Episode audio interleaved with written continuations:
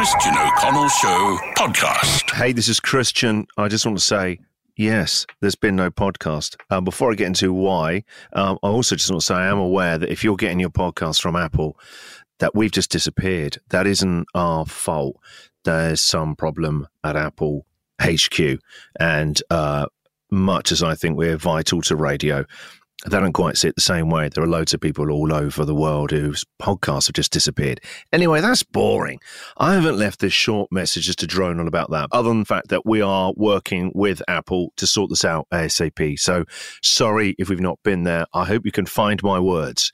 Um, I've been off sick the last couple of days, which is why there have been no podcasts for the last few days in May. I've had gastroenteritis the good news about being so violently ill is I've lost three kilos in weight. And when you're in your 40s, that's like a bonus. You look at the scales and you go, wow, that's great in three days. Yes, it's been hell, but oh. Uh, so sorry there's been no show. Uh, we are back next week, and next week will be the first few days in June. Um, and it's a really exciting week the first few days in June for me and my family and the show and everyone who works on it. It's on June the 4th. It'll be three years of this radio show that should never have worked. And for the first year, made me question many times will it work? Why did I do this? Why did I come here? Why did I leave Richie in absolute? But yeah, it's three years old, uh, which is remarkable. And uh, my book about moving here, why I actually left the UK and a radio show I loved and chatting to a lot of you that still listen to me now, is coming out next week here in Australia on June the 1st and on the Thursday, the 3rd of June in England, which I'm really, really, really excited about. Nervous as well, because there's a lot of stuff I've never really talked about before on the radio uh, that I'm talking about for the first time in a book. Um, which is a complete me overcorrection, going from never talking about some things to suddenly deciding to talk about it in a book on both sides of the world. Uh, next Thursday, if you are in the UK, Thursday, the 3rd of June, you will hear me at breakfast time for the first time in three years because I'll be on Zoe Ball's uh, Radio 2 show talking about it. So in the, th- uh, in the UK, Thursday, the 3rd of June, the book is out. And here in Australia, it is out on Tuesday, a couple of days away now. Uh, it's called No One Listens to Your Dad's Radio Show. Thank you very much to everyone who's been pre ordering it. I'm still keeping this open because I didn't realize how many of you would be up for this.